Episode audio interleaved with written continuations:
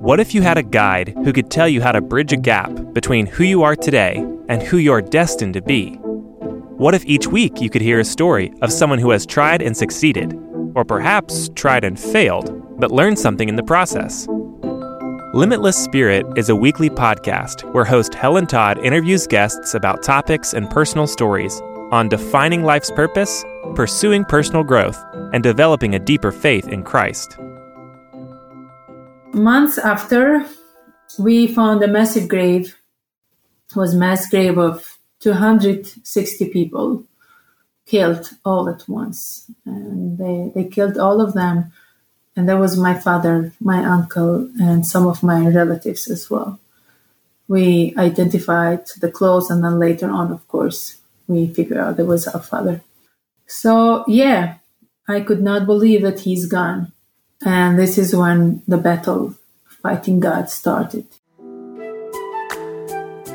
Welcome to this episode of the Limitless Spirit podcast. I'm your host, Helen Todd.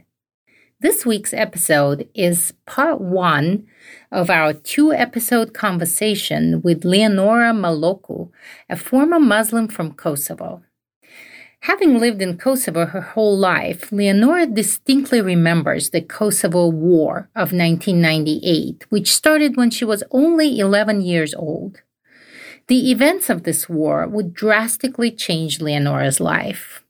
And when it ended in June of 1999, Leonora found herself in depths of despair and depression, and so her battle with God began. In this episode, you will learn about the war in Kosovo from the perspective of a young girl who had to hide in the woods with her mom and her sisters and later discovered a tragic loss of her father. But ultimately, this is a story of true hope with the most unexpected plot twists. Hello, Leonora. Welcome to the Limitless Spirit podcast. How are you today? Hello, good to be here. I'm, I'm doing fine. Thank you for the invitation. So, you're joining me from Kosovo, and um, I have never been to Kosovo. My husband had the privilege of being there just a few weeks ago. Uh, but it's a tiny country, it's kind of a new country in a sense. So, um, tell us some cool things about Kosovo that everybody should know. Yes, uh, I've been like I, I, was born and raised in here, so I would say that Kosovo is the most beautiful country in Europe. Uh, even though it's a very small country, is one of the youngest uh, European countries, uh, newborn countries. Even though we uh, recently celebrated the 23rd anniversary of our independence, uh, yes, is uh, mainly lived, our population is mainly Albanian, but we also have other nationalities, including the second major- majority, which are Serbian people, and also Egyptians and Roma and Turkish, Bosnian, and so. Uh, yeah, we one thing that maybe uh, I would like to emphasize for our country is that people are very welcoming. So we might be a very small country, tiny country, somewhere in the corner of Europe, but whoever comes, uh, at least everyone's feedback is that people are welcoming, people are hospitable, and also we have a delicious food. So it sounds extremely, extremely wonderful. Tell me one dish in Kosovo that is just specific to Kosovo where you can't find it anywhere else. One dish that we at least present to every guest, that international guest that we have in here is flia. It's a special pie which takes hours to make and few minutes to eat. It's more like a you know fellowship time. Whenever we want to have some fellowship around family members or guests, so then we would prefer making flia somewhere outside, outdoor and it's like layer after layer and layer after layer. Very simple to make even though it takes a very long time but the main idea of it is to be around people and have fellowship with people as you as you make that special so pie. is it um is it sweet or savory? What kind of a filling does it have? It's it's salty. It's kind of a, a pie yes yeah. Like meat and vegetables that go Not inside? neither meat nor vegetables. So it only has like you use flour, salt, water, and cream. nothing else. Oh, interesting. Sort of like a layered cake. Yes, and it has, I think, more than 30 layers. Mm. So that's hmm. why it takes time to be cooked. So, Flea, now that's on my list. When I come to visit Kosovo, I'm going to have to try that. And do you make it together as a family? Is it like a com- communal thing? Like in China, you know, the whole family makes dumplings. And um, so, is it a family thing to make Flea together? Yes, because it takes so much time. Uh, families they don't cook it very often, but especially when all the family members are together, then that's a special thing. And it's not about this dish; it's all about the fellowship together. The, the fellowship spend together around that special pot that you use to cook flia. Well, this sounds wonderful. So the the main language in Kosovo is Albanian because the majority of the population are Albanians. Therefore, uh, the main religion also in Kosovo is Islam. Is yes. that correct? So so you were born and raised there in a Muslim country. Tell me a little bit about your childhood, how you were growing up. Almost 96% of uh, population they're Muslims and majority is Albanian. Then, as I said, we have other ethnicities living in here as well. There are two official languages in Kosovo, even though English is used very much as well, but still it's not an official one. But we have the first Albanian, and then second official is Serbian language as well. Uh, I have lived my the, all these years in this Muslim environment and oftentimes I like to compare like the time before the war and the time after the war. So we're speaking of the war of 1999 here in Kosovo.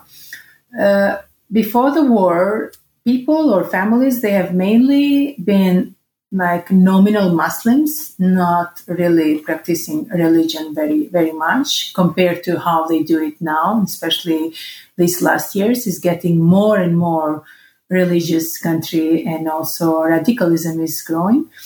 I was born in here, and compared to my other family members, I would say that I was the devoted Muslim, the one who really wanted to practice religion, fast Ramadan every single year.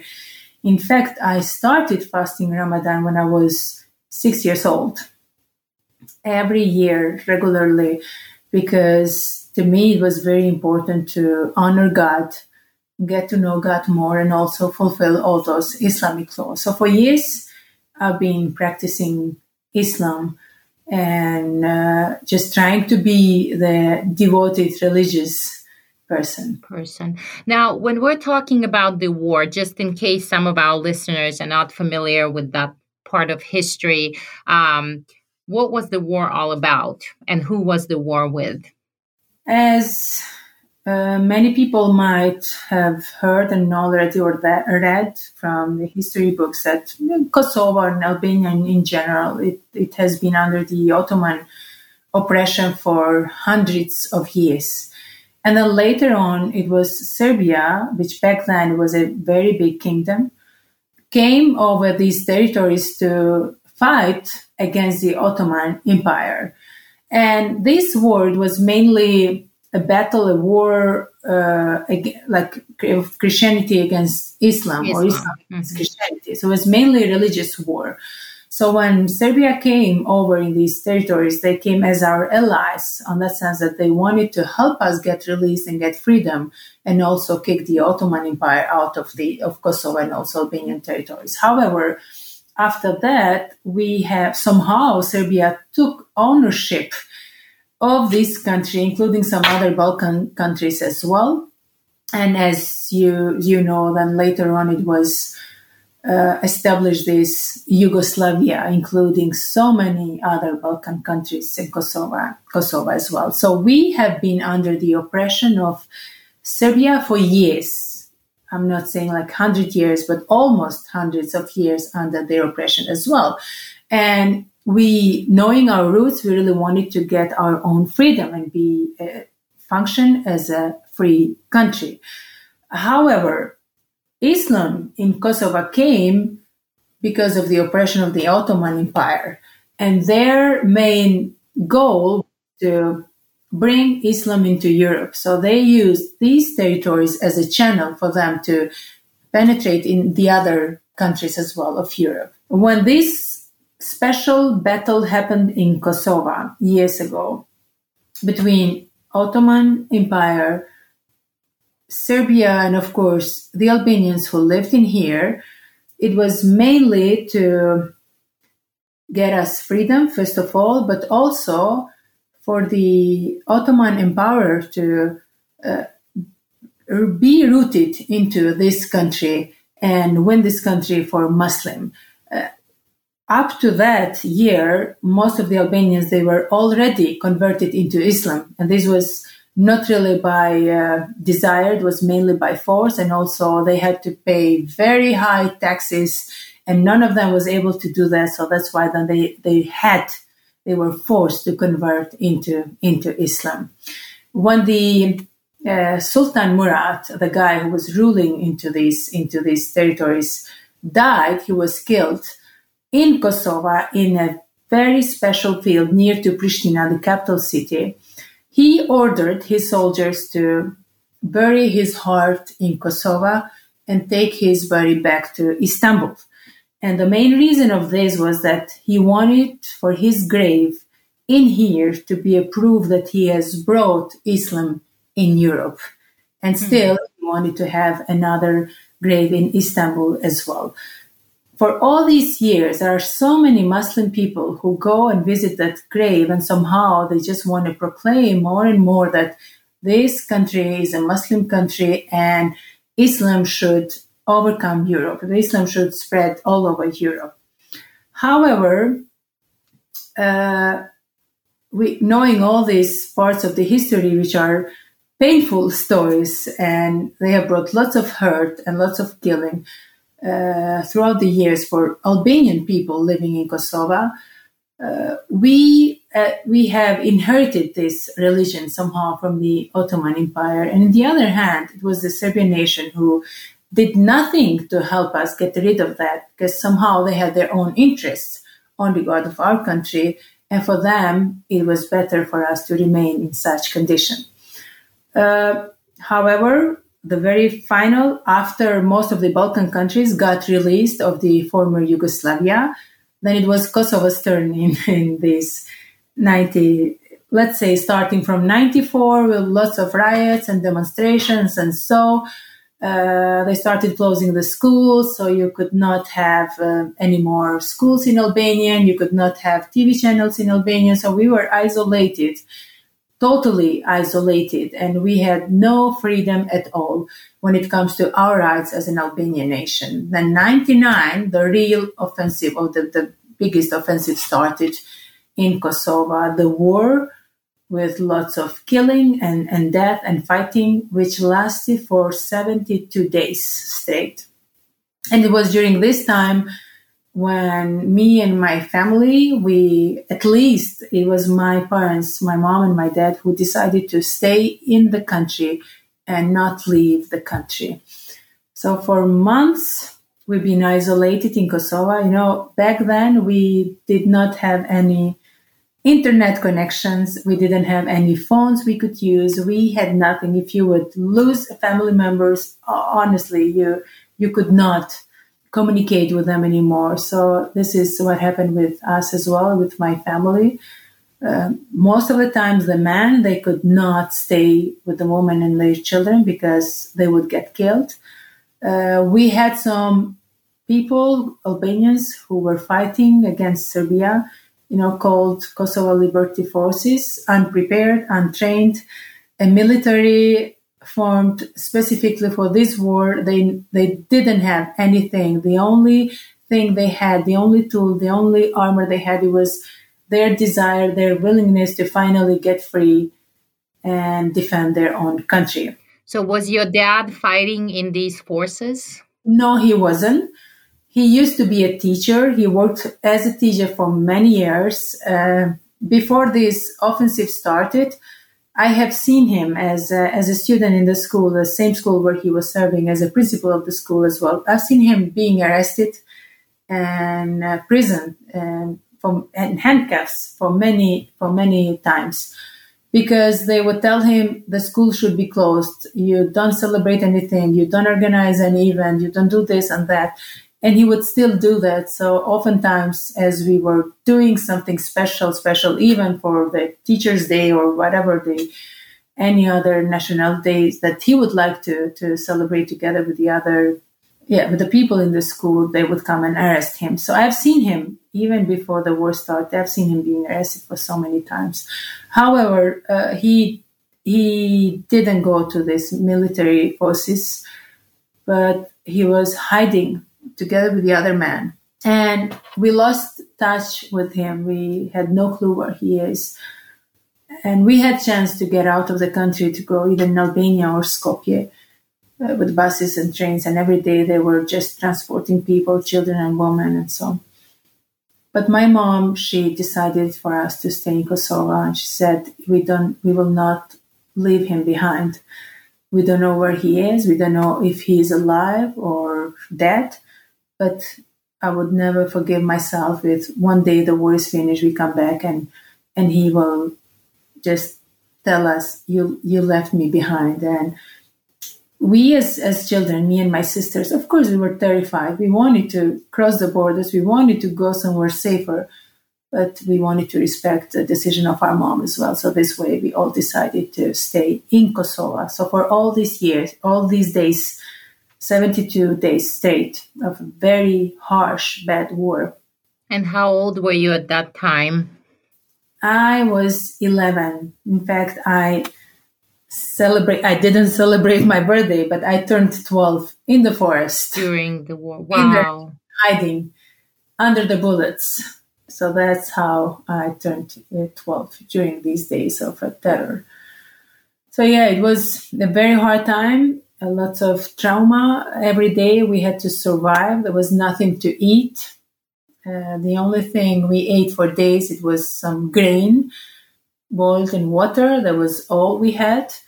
And I remember we were so hungry, crowds of people uh, searching for food, and they would bring trucks like Serbian military forces. They would bring trucks in our neighborhood with flour and they would shout out, Come out, we have bread for you. And then people are running as crazy for them to find a little bit of flour so they could cook some bread.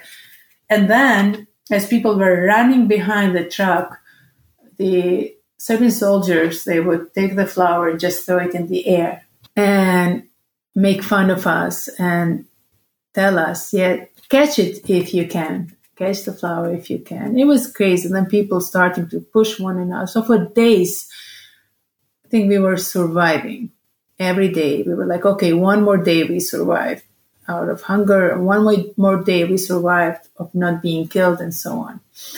And I remember every single detail of that day when we finally got free. Uh, it was very silent, quiet day and in early in the morning, we saw the Serbian forces lines, huge lines of vehicles, just and tanks and all these military vehicles getting out of the city. And we had no clue what's going on. And before this, we experienced uh, NATO bombing as well. All those bombs would come over our heads.